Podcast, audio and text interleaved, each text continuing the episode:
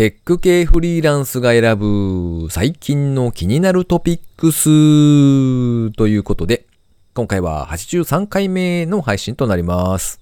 この番組ではですね、フリーランスのエンジニアである私 S が最近気になったニュースや記事をサクッと短く紹介しております。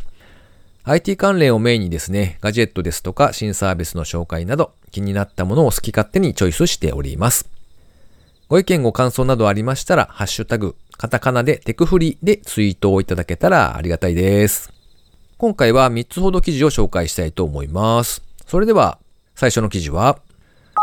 フリマは面倒。不要品を勝手に売ってくれるサービス、売れテクが登場。イロリオさんというサイトに掲載されていた記事です。株式会社ウィズリンクスさんという会社さんがですね、9月18日に売りたいアイテムを箱に入れて渡すだけでお金に換える新サービス、売れテクをリリースされたそうです。で、まあ、この売れテクというサービスはですね、不要品を預かって売れるまでの面倒な工程をプロが代行してくれるというものだそうでして、まあ、我々ユーザー側としてはですね、集荷日を予約すると箱が届くんですよ。で、その届いた箱に売りたいものアイテムもですね、まとめてガガッと入れてですね、で、運送会社に渡すと。そうすると、売れてくさんの方で様々な販路を使ってですね、販売をしてくれるという流れになるわけですね。オークションだったりとか、フリマだったりとか、いった、そういったところで、まあ写真撮影とかですね、そういった面倒なところを全部受け負ってくれて、すべてやってくれるという形ですね。で、中華後にですね、商品調査をして販売が困難だと判断されたものについては、先方で処分もしくは買い取りをするという流れになるそうです。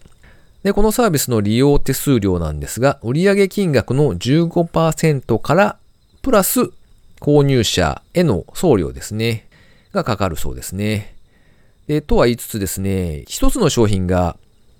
10万円以上で売れた場合に15%。3万円から10万円未満の場合だと30%。そして1円から3万円未満の場合だと40%という手数料になっているそうです。僕も含めですね、なんか家にいろいろ、例えば本なり CD なり、昔のゲームなりとかがですね、ずっと置いてあって、なんかいつかは売りに出さねばみたいなことをちょっと思うんですが、その手間を考えるとですね、そこで思考停止してしまうっていう方は結構多いんじゃないでしょうか。まあ、フリマなりオークションなりですね、写真撮ってアップして文章を考えてみたいなことを考えると、ああ、もうこれ全部誰かまとめてやってくれないかなみたいなことを思ったことはあるんじゃないかななんて思うんですが、いかがでしょうか。で、まあそれを全部やってくれるっていうサービスなんですが、なかなかいい手数料、安いものだと40%なので、うん、結構取られますなと。微妙に悩ましい、いい線をつく、こう、金額設定だな、なんて思って見ておりましたが、とはいえ、まあ、素直にですね、全部ドカッと送ってしまった方が、手って取り早いんだろうなとは思いつつですね、なんかちょっと迷ってしまうところですね。あの、フリマとかですね、もしくは、その、ヤフーオークションとか、そういったものにしてもですね、実のところ、商売の基本が学べるんじゃないかななんてことをちょっと思うわけですよ。というのもですね、あの、割と普通にあるものとかが少し工夫をすると、割とこう変に安売りをしなくても、まあそこそこの値段で売れたりとか、そういうことがあったりするわけですよね。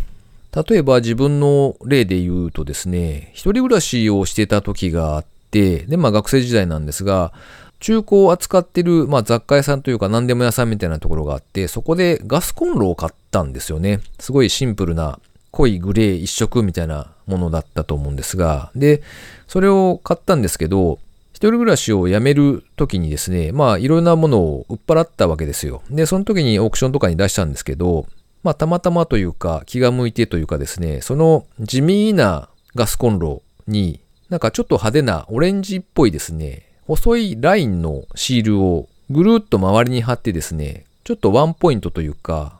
細いラインがスーッと入っているっていうような、もうなんかまあ、まあいいかなみたいな、そんな感じにしておいたやつがあってですね。で、まあそれもオークションで出したんですけれども、結局、買った時と同じ値段でそのまんま売れたりとか、そんなこともあったので、まあ、ちょっと一工夫したりすると、なかなか面白い遊びになったりもするなぁなんてことを思うわけですよ。値段を安くするというのはですね、小学生にですら思いつくアイデアなので、まあそれ以外にどう売るか。まあ例えばすごい古い雑誌があったとして、その中に一体どんなことが書かれているかっていうのをこう、例えばちゃんと文章でテキストで書いておけばですね、検索で引っかかる可能性もあるわけですよね。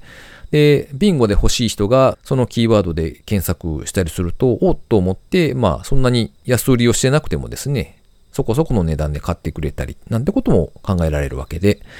まあそのあたりのことを考えると、割と面白い遊びにもなったりするんじゃないかななんてことを思うんですよね。なので、まあたまにですね、売れたら全部お小遣いとして持ってっていいからっていうことで、あの子供にやらせたいななんてことをちょっと思ったりするわけなんですが、まあだんだん成長していくとですね、なかなかそういうことにこう食いついてこなくなってくるので、えー、やるなら早いうちの方が良いかもしれませんね。なんてことを思ったりするわけですね。はい。ということで、じゃあ次の記事に行きたいと思います。二つ目ですね。介護や家事に伴う動きをサポートするロボットスーツ。イノフィスが11月発売。テッカブルさんの記事ですね。東京理科大学のスピンオフ企業イノフィスさんというところがですね、作業支援ロボットスーツマッスルスーツエブリーを11月に発売すると発表されたそうです。で、これはどういうものかというとですね、あの、なんというか、小形のちょっとした、こう、動作をサポートしてくれる簡単なロボットみたいな感じですかね。で、思いるものを持ち上げたりとか、中腰で作業するっていった、そういった動作をサポートしてくれるもので、在宅の介護ですとか、もしくは製造、物流などの現場での活用を想定されているそうです。でしかも13万6千円、かっこ税抜きという低価格を実現されていてですね。でしかも電力が不要。で、重さが3.8キロなので、高齢者でも使用できるのではないかというお話だそうですね。で電力不要で動作をサポートしてくれるってどういうことって思ったんですけども、どうもですね、あの、アクチュエーターに空気を駆動源とする人工筋肉というものが使用されているそうです。あの、あれですね、ゴムチューブの中に空気をバンバンに入れておくとですね、それって動力になるじゃないですか。で、えー、人工筋肉というものがあるそうで、末期弁型人工筋肉っていうマッキベンっていうのはアルファベットで書かれているんですが、多分人の名前ですね。で、そういう人工筋肉みたいなものがあってですね、それを使用されているそうです。で、これが在宅介護ですとか、もしくは家庭菜園とかですね、もしくは冬の雪かきなんかですね。これは僕も毎冬やっているので、おおと思って、これはいいかもなんて思って見てたんですが、で、まあそういった個人にもですね、日常生活にロボットスーツを活用する時代というのがやってくるかもしれん、みたいな風に書かれておりました。まあ何しろその電気を使わずに動きをサポートしてくれるっていうのがすごいナイスアイデアだなぁなんて思います。で、僕の知人とかでもですね、転職して介護の現場に入っている人とかがいるんだけれども、あの、やっぱりですね、その業界だと、まあ、すごくよくあることらしいんですが、腰を痛めてしまうっていう人がやっぱ多いそうなんですよね。なので、これをですね、さらに、まあ、13万とかだと個人でっていうのはすぐ手が出ないので、まあ、それこそ数分の1ぐらいのですね、大幅なコストダウンを実現させてもらって、なんというか、この夏によく見かけたじゃないですか。工事現場とかでですね、ファン付き作業服みたいなのが、なんか普通に使われていましたよね。なので、あんな感じで、こう世の中に普及してくれるといいなぁなんて思った記事ですね。では次、最後ですね。三つ目。手軽に庭を一括管理。ソーラーパワーで除草作業する庭師ロボット、 Tertill。 Bouncy さんの記事ですね。 Tertill という商品名というか、まあ、製品名なんですが、えー、タートルの最後の綴りがちょっと変わってるみたいな感じですね。ロゴマークが亀だったので多分 Tertill でいいと思うんですが、で、この製品はですね、ルンバに似たような形をした除草専用のお掃除ロボットだそうです。で、もともとルンバの生みの親であるロボット工学者、ジョー・ジョーンズさんが開発されたものだそうですね。で、実際のところですね、これは2017年ぐらいにキックスターターで資金を募って、で、それが現在ですともうすでに量産化されて購入が可能ですよというものみたいですね。公式サイトで299.99ドル、約3万2000円で購入が可能だそうです。で、太陽電池がついていたりとかっていうのもあってですね、なかなか面白いロボットだなと思って見ておりましたけれども、まあ、ただ、じゃあ草をどう除草するのかっていうあたりが気になるところなんですが、動画を見るところですね、どうも毎日毎日多分こまめに動かしてですね、あの雑草がすごいちっちゃいうちからもうザクッと除草してしまうっていう、そういう使い方みたいですね。なので逆に言うと、その、まだちっちゃい本来育てたい植物ですね。そういったものに関しては、きちんとガードみたいなものをつけてあげないと、このターティルにですね、やられてしまうっていうことになりそうですね。で、またですね、基本的に平らな土地じゃないと多分これは動かんだろうなっていう感じですね。なので、こう畑みたいなうねがあるようなところだと多分ダメっぽいので、まあそういった制限はありそうなんですけれども、まあとはいえですね、太陽電池で動いているっていうこともあるし、それからまあほったらかしでですね、草取りをしてくれるっていう風であれば、おこれはなかなか面白いなと思って見ておりました。ということで、今回の記事紹介は以上となります。では、この番組にですね、いただいたコメントを紹介したいと思います。えっ、ー、と、フォルテさん、毎度ありがとうございます。テク売り82回拝聴 SE コンいいな意外とメルマガを開いている人がいると聞いて驚き。やはり何事も継続なのかなちょっと面白そうなので読んでみる。そしてビアガーデン羨ましい。今年どころか最近行ってないなぁ。とコメントをいただきました。いつもありがとうございます。SE コンいいですよね。なんか単純にですね、こう、リア充じゃないですけど、こう、キャーキャー言ってる感じが目に浮かんでですね、日頃ですね、おっさんとしか接してない、こう、僕みたいな人間からすると、ああ、なんかいいなーみたいな、そんな淡い感覚が蘇るというのか、なんかそんな感じですね。なんか一瞬自分でも主催をしてみたいななんてことをちらっと思ったんですけど、なんというかですね、あの、ちょうどいい人を知らないというか、男性にしてもいい具合にいい年齢でまだパートナーがいない方をそんなには多分知らないと思うし、えー、女性に関してもやっぱり同様であったり、より知らないという状況なので、うん、これはちょっと難しいなと思って、えー、今のところ保留にしております。というのと、えー、ビアガーデンに関してはですね、この後、えー、個人的な近況のところでお話をできたらななんて思います。それからもう一つコメントをいただいておりまして、ファザー・オブ・イクラさんって読むのかな？イクラちゃんのお父さん。だから、マスオさん？いや、違うな。それは、タラちゃんか。なので、えー、っと、ノリスケさんかな？えー、っと、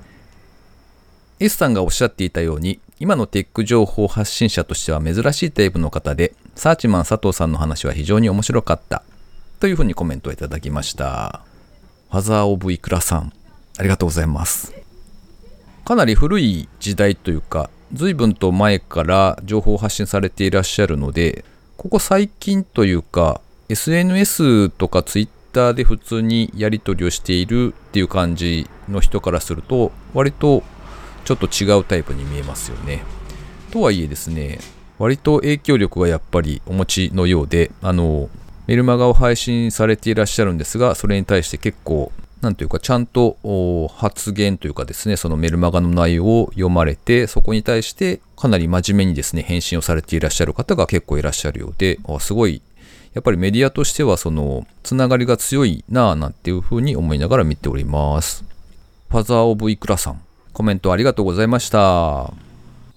ということで最後にですね、個人的な近況なんぞをお話ししておりますけれども、えー、つい最近というか、えー、今週の水曜日ですね、フリーランス向けのミートアップということで、えー、ちょっとした飲み会みたいなものを開催しました。で、おかげさまでですね、あの、この番組を聞いていただいている豆ハッカさんという方がいらっしゃいまして、聞いてますか豆ハッカさん。お聞きいただきありがとうございます。そして、そのミートアップにですね、参加いただいて、お知り合いのですね、エンジニアの方をお二方お誘いいただいたので、合計で5名でですね、飲みに行ったという感じですね。で、全員がフリーランスというわけではなかったんですけれども、まあそういったつながりがあって、こう、いろいろ喋っているうちにですね、なんか不思議なというか、意外なつながりというか、え、社長さん僕会ったことありますよとか、そういう会話があったりとかしてですね、なかなか面白い回でした。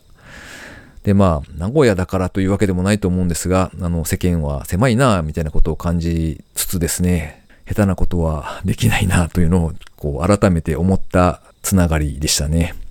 と、まあ、そんな感じですごく楽しかったので、あの、第2回を企画しております。日にちというか、まあ、日時だけ決めました。10月の23日水曜日ですね。の19時15分から名古屋駅の近くでやる予定なんですが、今のところちょっとまだ店を決定できてないので、また詳細が決まりましたらお知らせしたいと思います。ご興味ある方はですね、予定だけ開けといていただけたらありがたいです。というわけで、この番組へのご意見、ご感想など、絶賛募集中です。